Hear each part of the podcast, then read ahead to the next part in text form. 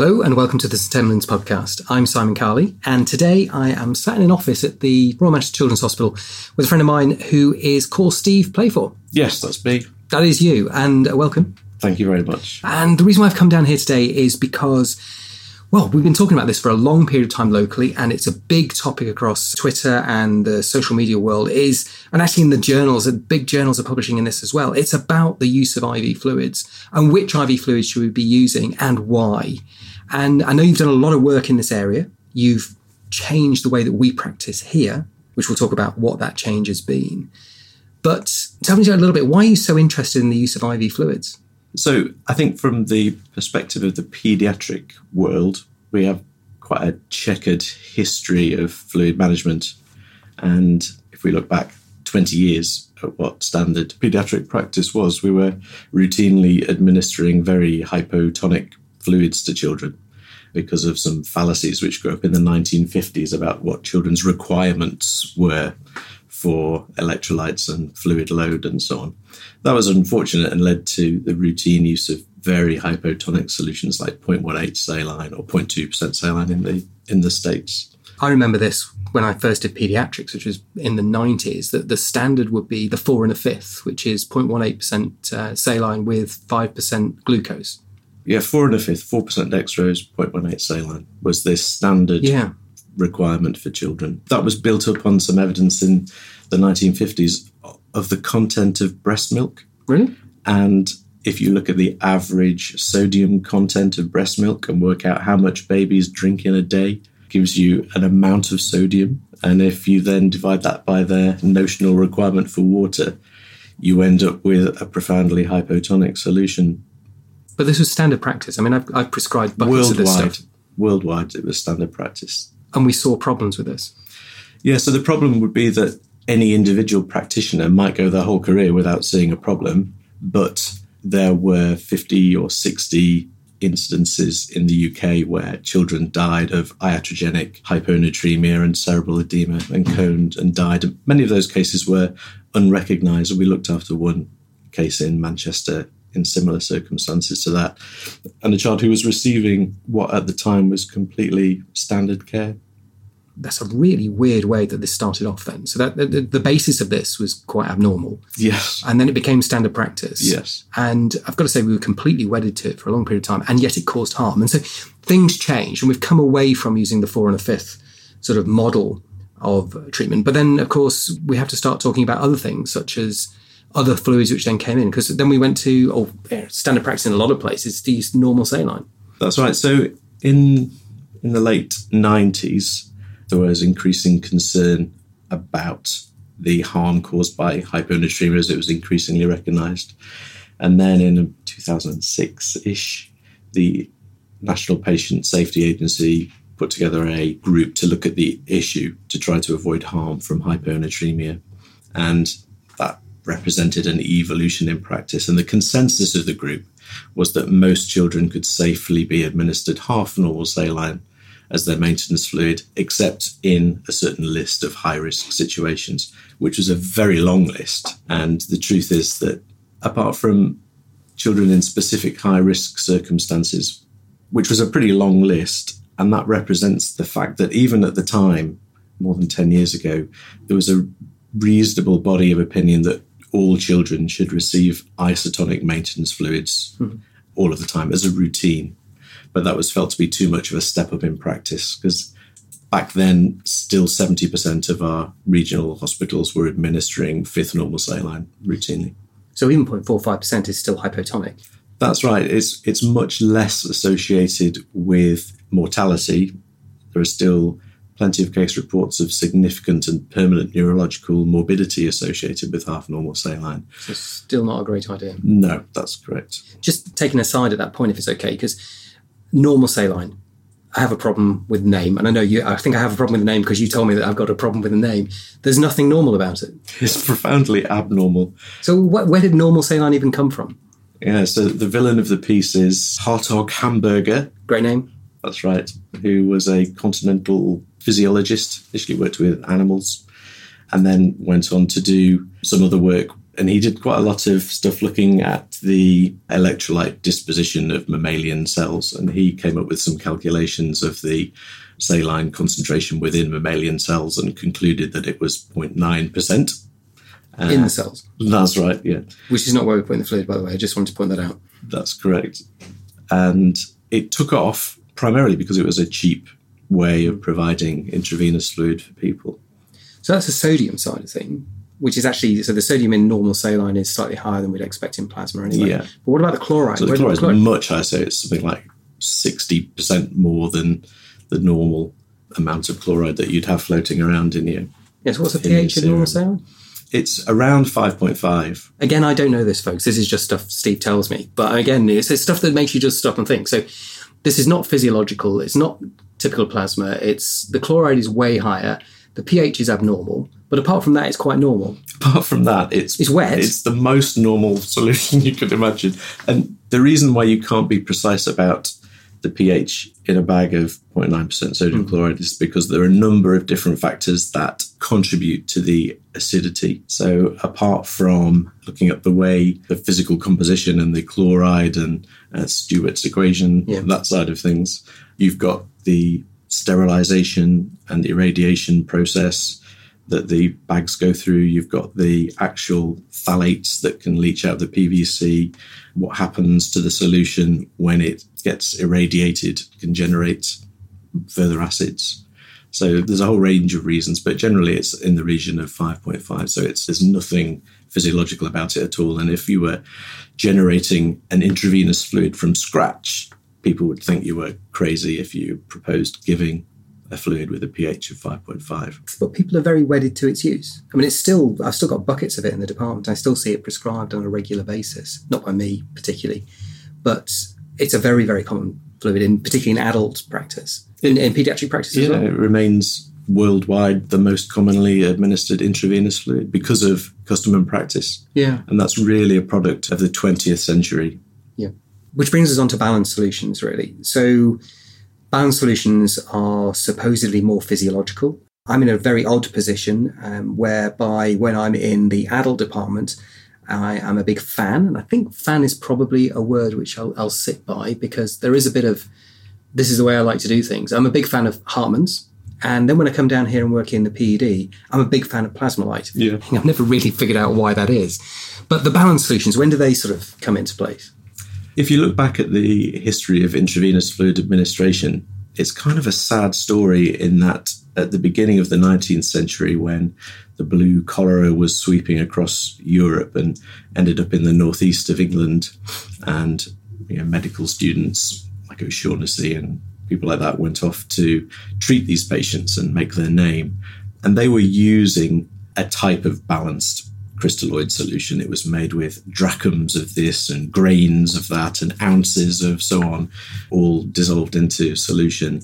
But they were looking at the composition of cholera stool and working out that what's coming out of the patient should be replaced. And so they were making a mixed solution that was based on all of the contents of what was coming out of the patient. And there were dozens of different varieties of, of solutions, which often bore the name of the doctors who were administering them. But with the absence of cholera from these shores, the practice fell out of fashion. And it wasn't probably until later in the 19th century when Ringer did his famous isolated heart experiments and found uh, through the accident of his lab assistant, Mr. Fielding, putting a mixture of electrolytes from tap water in that organs beat better, surprisingly enough, when they're in a solution that resembles their natural situation, their natural plasma. And that's where Ringer's lactate came out of. That's right. So that was the original Ringer's solution. It wasn't until around the sort of 1920s that Alexis Hartmann lact. This is I've been caught out in the past by saying that uh, yeah, this gentleman lactated Ringer's solution, but uh, yeah, he provided a way of stabilizing it in glass containers, and uh, Yeah, he always used to call it uh, lactated ringer solution. He was an endocrinologist and a pediatrician. There are some historical papers from the 20s using balanced electrolyte solutions which have been buffered with lactate, but they never caught up with the popularity of 0.9% sodium chloride. And Hartmann's? Yeah, so he never called it Hartmann's solution. Oh, right. He always called it lactated ringer Ringers, solution. And then we've got the newer, um, I think they're newer, because you might tell me they've been around for ages, but the, the Plasma-Lytes, which uh, are now increasingly being talked about. So that's another form of balanced solution. Yes, so Plasma-Lyte, for example, is buffered with acetate and gluconate. And I mean, they've been around since the 1970s in different parts of the world, uh, been used quite extensively in Europe and in the States, but haven't been widely available in the UK. They've been on the shelf, but it was kind of through an accident that Baxter found that the characteristics that we were looking for in a balanced electrolyte solution to give to critically ill children was met really closely by Plasma-Lyte, which they had on the shelf. The main point that drew us to Plasma-Lyte was because it's available off the shelf in a variety with dextrose in and without dextrose in. That's the only reason we gravitated towards Plasma-Lyte rather than some of the other examples. So there's Hartmann's is available with dextrose Mm-hmm. in it, but it's only available as a special order, which is is very expensive. As a consequence, we saved a huge amount of money by moving to Plasma-Lyte from our previous isotonic saline based solutions with dextrose and potassium in them. Okay, so that's a bit about the history, and we know where we are. We're going to uh, just briefly touch on colloids because it's something we've talked about on the blog a lot, and we, you know, there's increasingly evidence now that the the very large starch molecules, particularly in septic patients, are really bad for you. Perner study from New England Journal of Medicine, which showed that the number needed to kill was something in the region about one in ten. I mean, these are, these are these are drugs which have um, fairly awful outcomes in in those randomized controlled trials. I know there's some controversy around that, but it, really they've fallen out of favour massively um, in the last few years. And I think you were saying that the stats worldwide show that colloids have reduced a lot, That's Um, right. And certainly the starch colloids. Bit of an increase in albumin. And an increase in the use of balanced solutions worldwide. Yeah, so there have been two large international studies of IV fluid administration from sort of Southeast Asia and Australasia in that region, and some a large study that was performed in Denmark in the Copenhagen region, looking over the sort of last four or five years of practice.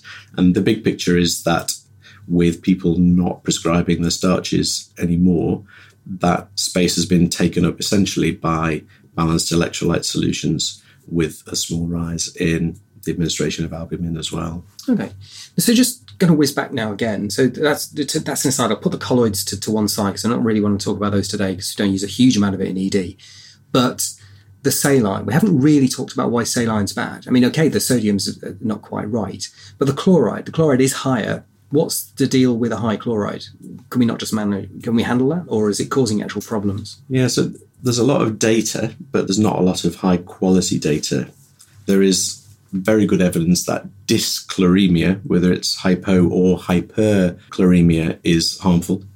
And over the last 10 to 15 years, you've seen increasing numbers of case reports, animal data, small series, and lots of retrospective studies, some very large retrospective database studies looking at thousands of patients. And they have consistently shown either harm being associated with normal saline administration and hyperchloremia. And there have been some that have shown no difference, but there's no data that suggests that saline is superior to a balanced electrolyte solution in any circumstance that I've seen. I think this is a really interesting point and probably worth spending a bit of time on is that there have been those studies out there. And there's the big database trials, which we covered last year from the US, suggesting that there was a benefit to balanced solutions in ED patients and admitted patients, um, in adults again. But there was the split trial, which didn't really show a difference, although it was never designed to be powered high enough to actually demonstrate a difference that's come out of Australasia. And I think that has left a number of people in the position, well, actually, there's no evidence either way, or the evidence is weak. But actually, I think your perspective is there's quite a lot of baseline pathophysiological data here that suggests that it's not a good idea. And nobody's ever really shown a benefit to saline. Yeah, I, would just highlight on the split study. So it was a study which enrolled patients for admission to intensive care Mm. and the fluids that they were administered prior to admission were not controlled. And so, if you search through the appendices of the study, you can find that the patients who received balanced electrolyte solutions in the study had received, in some cases, really significant volumes of sodium chloride prior to enrollment.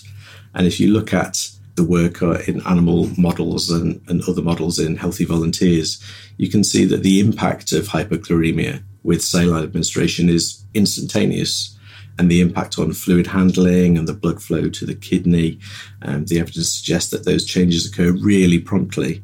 And animal data suggesting that you can have increased AKI and visible deterioration of the kidney and glomerulus and um, influx of pro-inflammatory cells and accumulation of extracellular fluid in the wrong places within hours of fluid administration. So it really was no surprise to me that they were unable to show a difference because I think personally the major problem was that the children given balanced fluids had already received, the patients rather, had already received in some cases a significant amount of normal saline. There was also the factor of the severity of illness groups and maybe there was it's been suggested that a significant proportion of patients were of a fairly low or medium uh, acuity so they may not have seen changes mm. that they were hoping to find and as you said, it's not as if every patient you give saline to is going to die, whereas every patient you give a bound solution to is going to live. We know that that's not the case because we've done this for many, many years. So the difference between one strategy and another probably isn't going to be that huge. So you think, oh, well, the number needed to treat is going to be quite large. Well, is it worth it? Well, yes, because of just of the sheer volume yeah. of people who are getting it. So if you have like a number needed to treat of a thousand, you think, well, that's not very effective. Well, how many people Actually, do you think are getting IV fluids in exactly. your hospital per week? Yeah, exactly. So the numbers really start to add up. Yeah. And, and so these marginal gains, I think, are really important. Yeah. And of course, there's a the PLUS study, which is in the pipeline, yeah. which is essentially hoping to overcome some of those limitations of the split study and generate a, a more pure cohort of patients only treated with balanced solutions. So I think I'm, I'm fairly convinced, actually, you know, to be honest, I was fairly convinced before we started this interview that the balanced solutions make pathophysiological sense and there's no real counter argument apart from custom and practice and tradition. Yeah, which is a huge, it's a huge factor and you can't overstate that enough.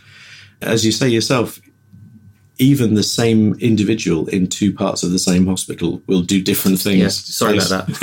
on their custom It is, it is largely based on what happens to be in the cupboard. where, where you are in the world has a huge impact on the type of intravenous fluid you'll be administered, either for resuscitation or for maintenance purposes.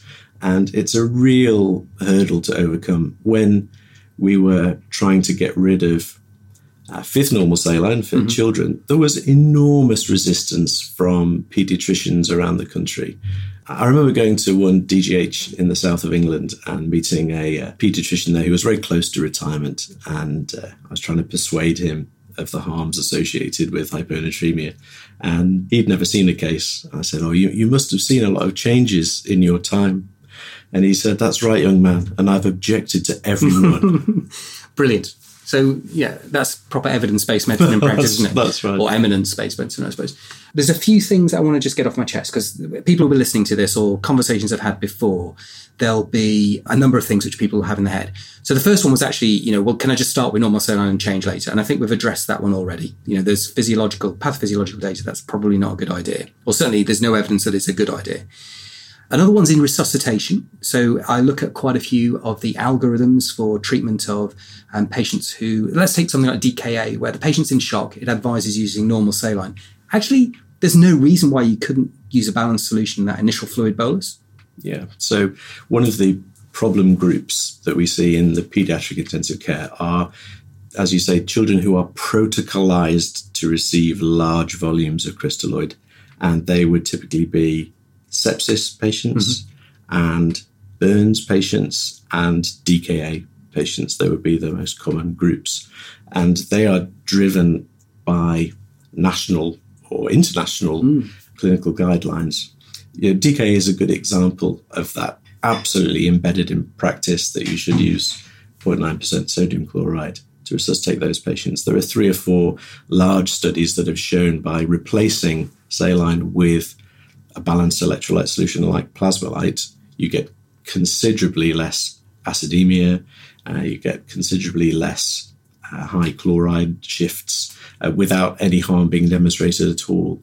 Um, that, of course, has been backed up by you know, the recent published data comparing fast and slow resuscitation of children with DKA with normal or even half normal saline. I think the fact that you know that study has demonstrated they were able to safely resuscitate children with DKA relatively quickly with half normal saline highlights two things is that the factors which generate cerebral edema and DKA are much more complicated than we think they are, and also that it's no surprise that you should be able to substitute balanced solutions for saline in that situation. I think the only realistic objection to the use of balanced fluids in that scenario is the additional potassium that many patients might require. Because mm, it's quite difficult to add.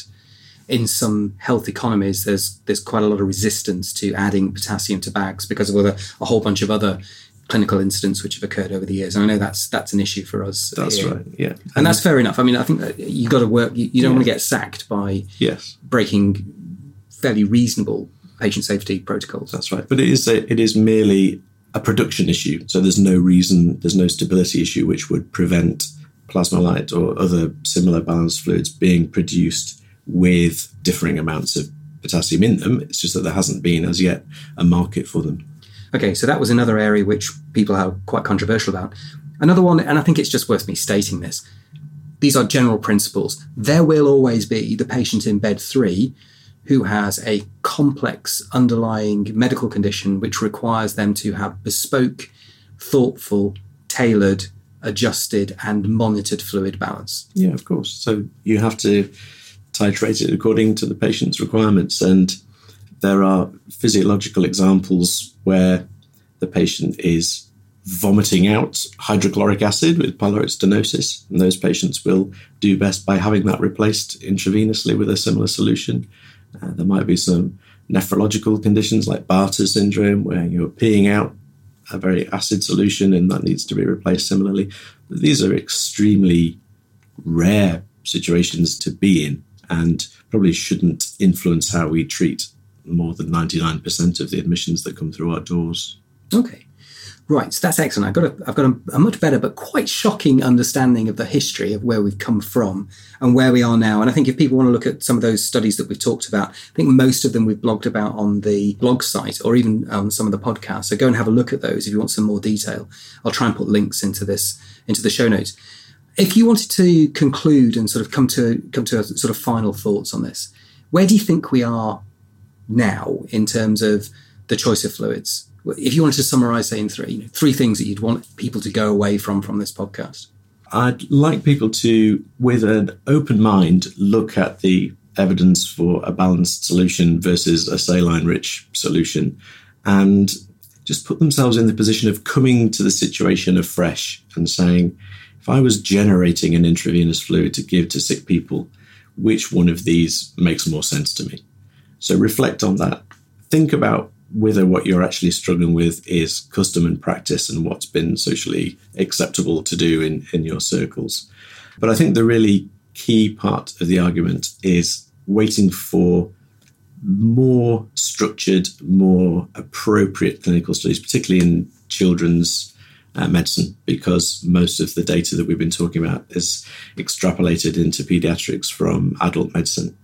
But I think the argument for balanced fluids is essentially being won. And I think the real discussion point is going to be of what the optimal balanced solution is going to be to give to our children.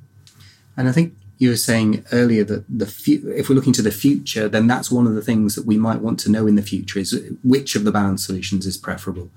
Um, and we haven't had those studies yet. And I think the other one was whether or not we may see changes in the technology that may allow us to develop slightly different bound solutions. Because, of course, one of the reasons why we have things like Ringer's lactate and Hartmann's and Plasma-Lyte is because you can't, as my understanding, correct me if I'm wrong, but you, we've not really found a solution to keeping bicarbonate, yeah. which is the missing ion in the fluids, in plastic containers. And that's why your bicarbonate comes in a glass bottle. Yeah. So if, if the technology might move on. That's the promise. Um, I mean, the chem- chemists have been working on this for a long time, but clearly, I can't see there being a valid argument if a balanced electrolyte solution buffered with bicarbonate was available, which mimicked, you know, the key five or six electrolytes present in uh, plasma. I couldn't see there being an argument about which one to choose. At the moment, your choice is essentially between fluids buffered with acetate and gluconate uh, versus fluids buffered with lactate. And there hasn't been a properly constructed study to compare the two of those. Okay, so there's still work out there. Brilliant. So come call it to um, a close there. It slightly longer than usual, but I don't mind because it's a really fascinating subject and it's probably the most commonly prescribed therapy in hospital. For sure. So, you know, you need to know this and you need to understand, you need to understand where we've come from, where we are now, and where the future is. So thank you from me. Enjoy your emergency medicine and thank you very much. And enjoy your PICU, I guess. Always. If that's your bag. Always. Um, I've got to say that if, if you are in trouble and you have a sick kid, seeing Steve come through the door and give you a hand is one of the finest things that can happen to you. I can promise you that. So thanks for listening and get back in touch and let us know what you think. It's a highly opinionated area, but you know, keep an open mind, think of the physiology, look at the trials, and make the right decision.